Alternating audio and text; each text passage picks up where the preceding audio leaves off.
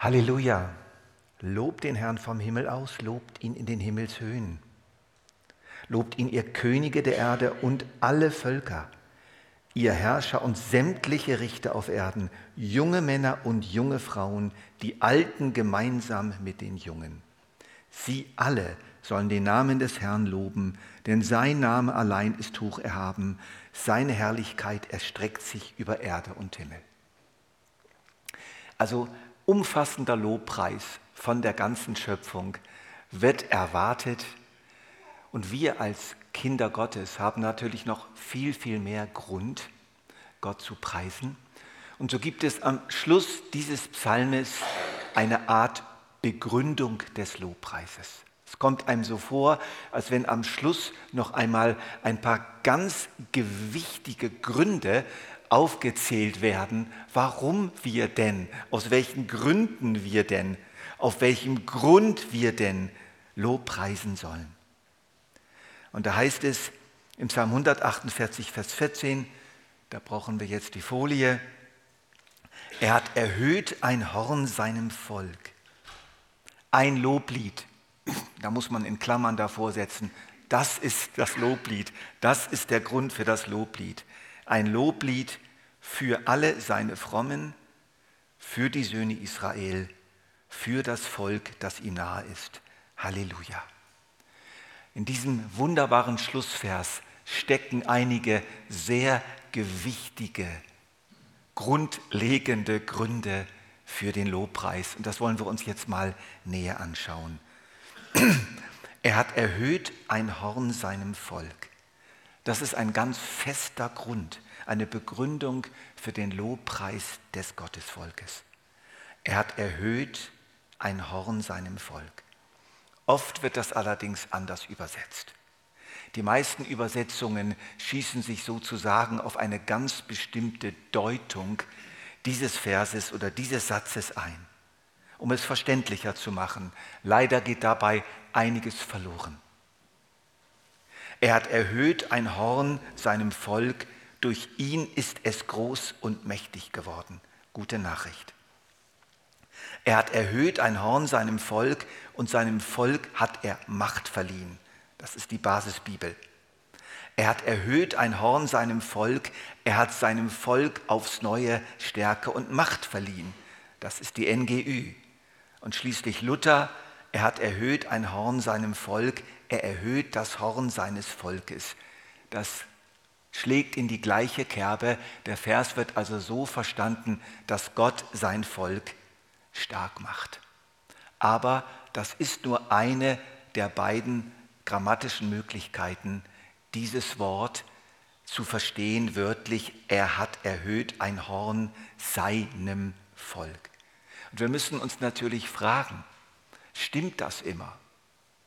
Ist das Volk Gottes immer so stark? Haben wir immer das Gefühl, wir sind stark und mächtig als Gemeinde. Ich bin stark und mächtig als Christ und deswegen habe ich doch jede Menge Gründe, Gott zu preisen, weil er mich, weil er uns so stark gemacht hat. Also ich erlebe ziemlich viel Schwachheit mit mir und mit anderen.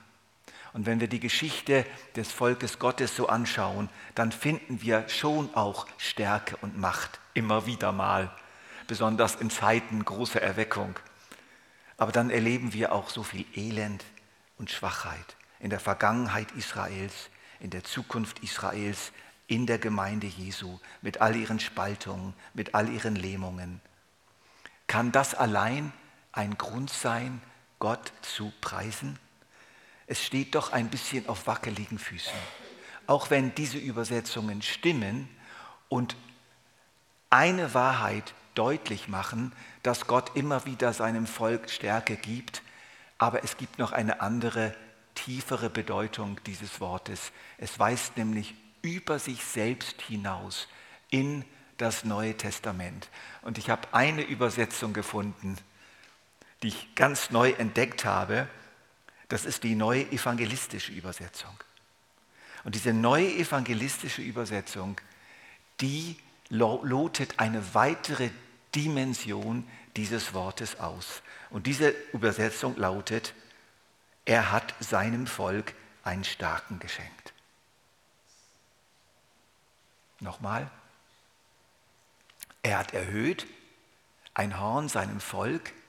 Das übersetzt die neue evangelistische Übersetzung so, er hat seinem Volk einen Starken geschenkt.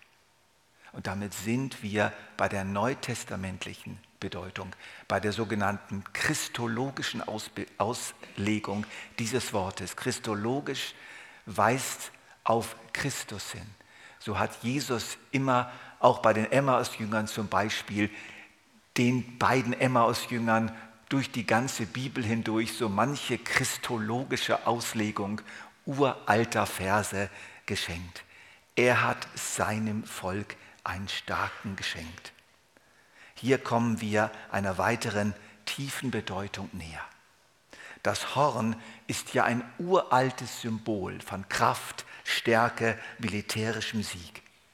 Er hat erhöht ein Horn seinem Volk. Und das bedeutet schon auch, dass er immer wieder seinem Volk Stärke verliehen hat.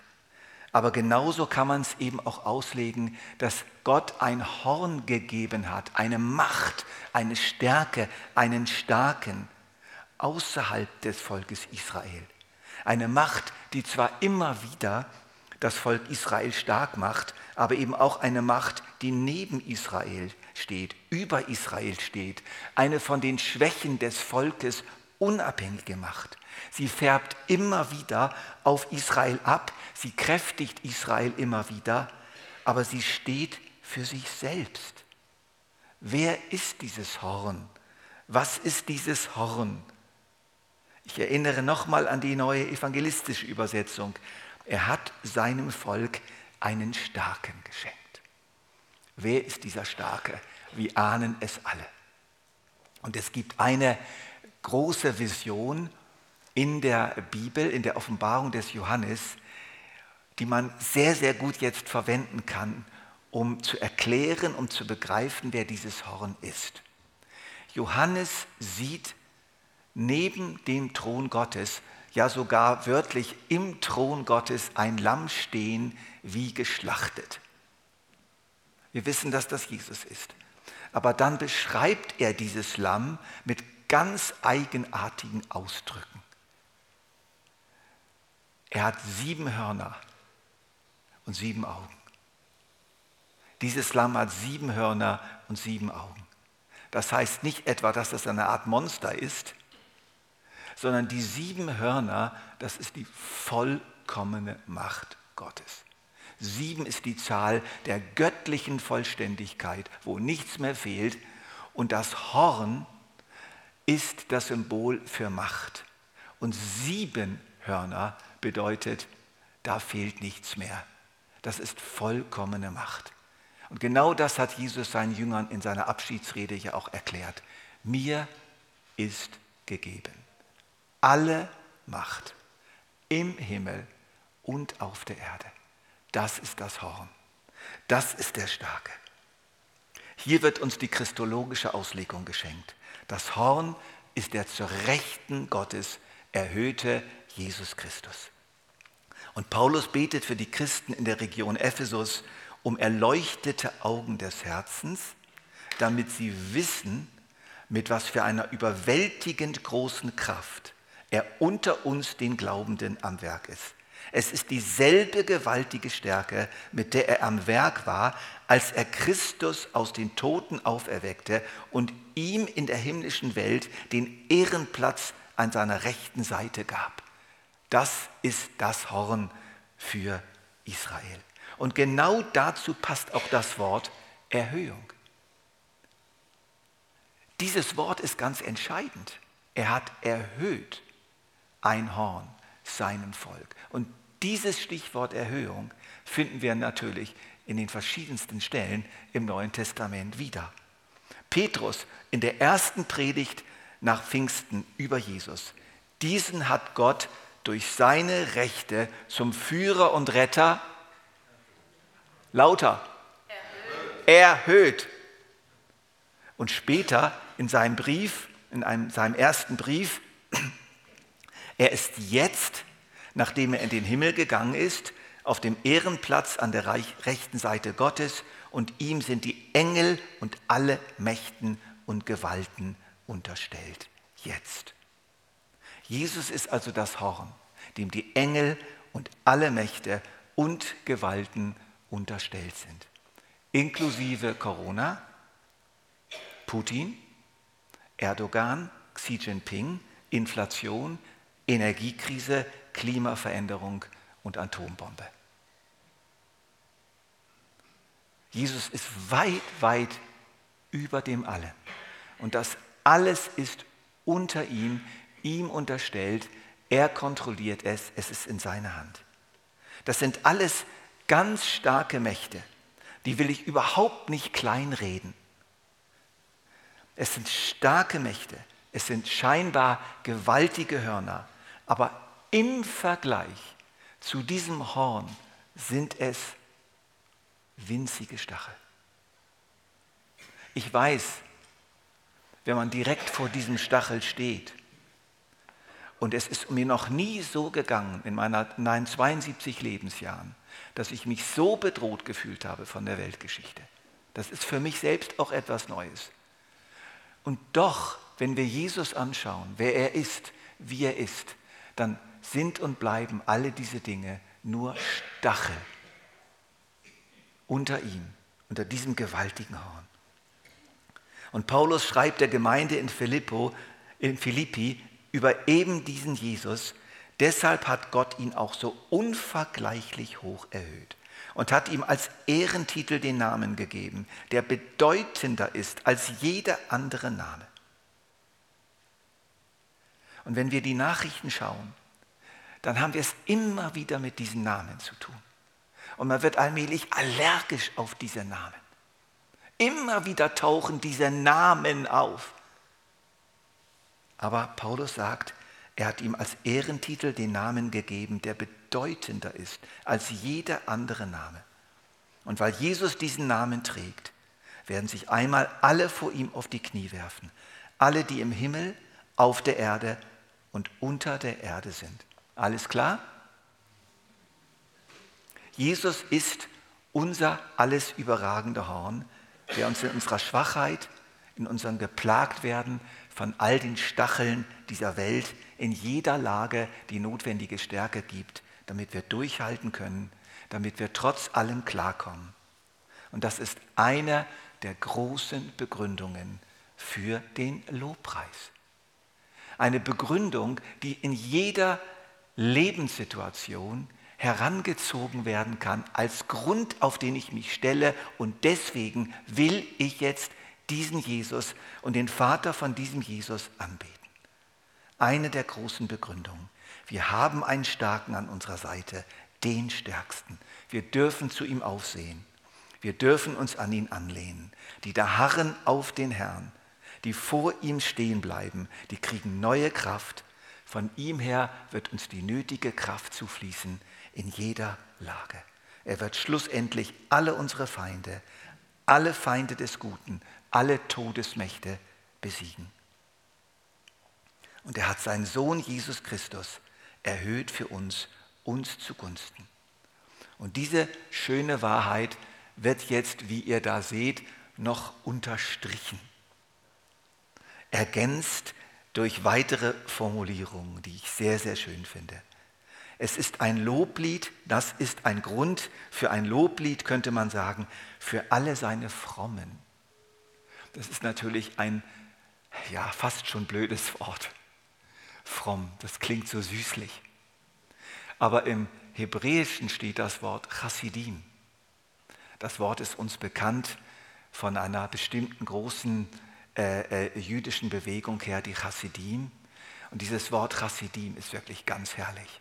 Es kommt nämlich von Chesed. Und Chesed ist im, Neuen, im Alten Testament eine der Grundeigenschaften Gottes, die hunderte Male erwähnt werden. Chesed, das ist die Gnade Gottes, die Güte Gottes, die Fürsorge Gottes. Chesed bedeutet, Gott kümmert sich um seine Leute und lässt ihnen alles zukommen, was sie brauchen. Die Gnade, die sie brauchen, die Güte, die sie brauchen, die Versorgung, die sie brauchen. Chesed ist auch eine Art Bundesbegriff. Chesed bedeutet der, der sich verpflichtet hat für jemand anders, steht zu seinen Verpflichtungen und kümmert sich, wie auch eine Mutter, ein Vater, immer wieder Chesed für ihre Kinder haben. Und hier steht das Wort Chassidim, das ist von Chesed abgeleitet. Das heißt, es sind die Leute, die als Antwort auf die Chesed Gottes, auf die Güte Gottes, sich wiederum um ihn kümmern. Nicht, weil er etwas nötig hätte, sondern weil sie einfach zu ihm gehören. Weil sie seine Chesed, seine Güte empfangen haben, leben sie in dieser Fragestellung, wie können wir uns jetzt auch um Gott kümmern. Jesus sagt das so, trachte zuerst nach dem Reich Gottes und seiner Gerechtigkeit. Das ist unsere Chesed, die wir Gott geben können. Wir kümmern uns auch um ihn. Seine Anliegen sind uns wichtig. Wir arbeiten mit in seinem Haushalt. Es ist eine Liebesgemeinschaft der gegenseitigen Fürsorge. Das wird durch dieses Chassidim ausgedrückt. Wirklich ganz, ganz schön. Das ist der zweite Grund. Wir sind Teil einer familiären Liebesgemeinschaft, die sich umeinander kümmert. Und das ist Grund zum Lobpreis, dass wir so einen Platz haben. Und jetzt heißt es noch für die Söhne Israel. Für die Söhne Israel. Das erinnert an diesen Ölbaum, mit dem Paulus einmal das Volk Israel vergleicht. Und die Ölbäume sind ja immer wieder sehr, sehr alt. Und da ist dieses große Wurzelwerk und dieser knorrige Stamm, wo man die Jahre spürt.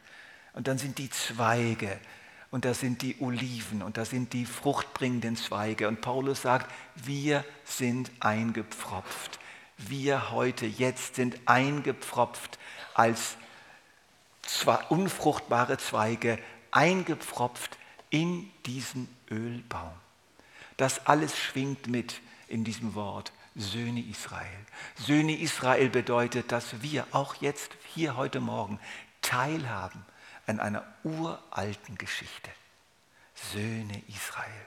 Da ist der Abraham, der Isaak, der Jakob, der dann Israel genannt wurde, die zwölf Stämme, die Zeit in Ägypten, der Auszug aus Ägypten, die Richterzeit, die Königszeit und dann die schrecklichen Katastrophen und dann werden sie wieder gesammelt. Und dann kommt 1948 und das Volk Israel wird wieder gesammelt und, und so weiter und so fort. Eine gewaltige Geschichte. Und wisst ihr was? Wir sind Söhne Israel, das heißt, es ist unsere Familiengeschichte. Unsere Familiengeschichte.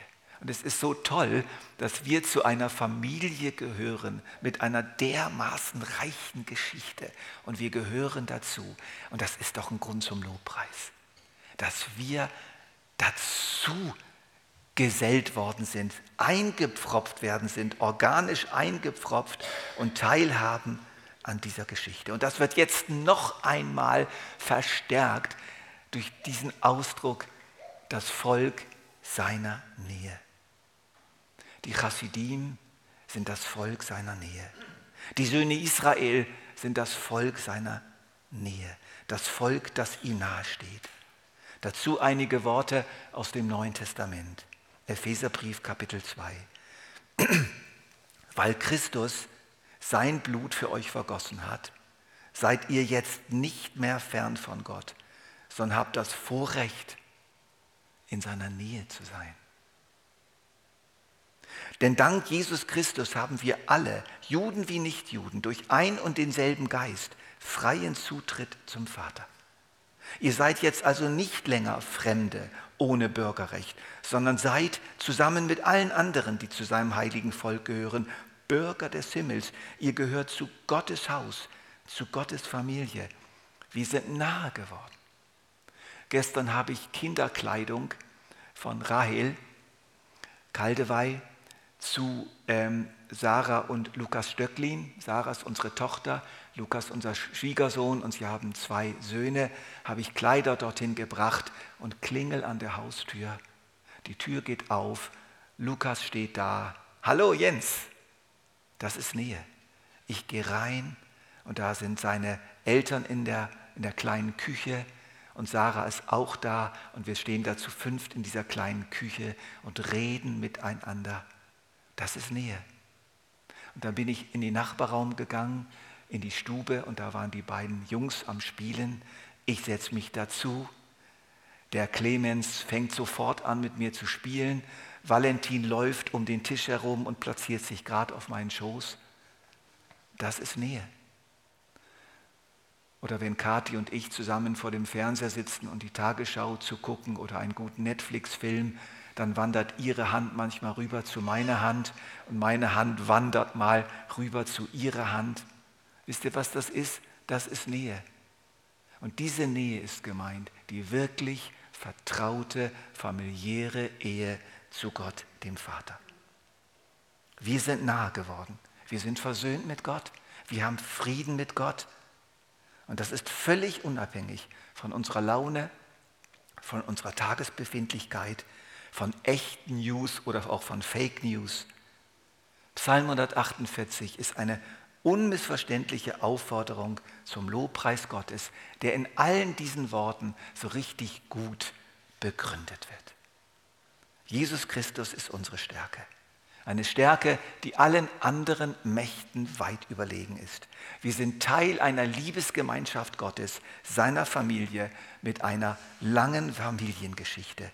Und Gott ist uns durch diesen Jesus Christus nahe geworden. Und dann können wir nur miteinander wirklich einfallen in dieses letzte Wort des Psalms. Halleluja. Ich bitte euch, dass ihr jetzt am Schluss der Predigt aufsteht und dass wir miteinander ein Bekenntnis sprechen. Und das findet ihr auf der Folie. Wir wollen das jetzt einfach so miteinander proklamieren als Antwort auf diese Botschaft.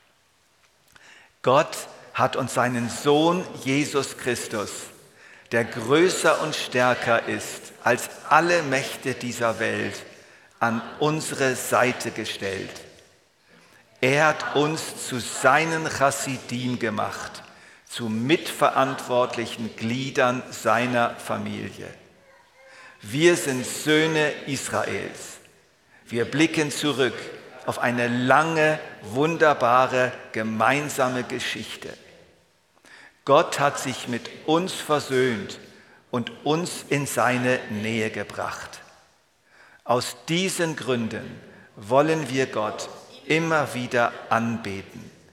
Dies umso mehr, weil diese Gründe atombombensicher sind und nichts sie jemals außer Kraft setzen kann. Amen.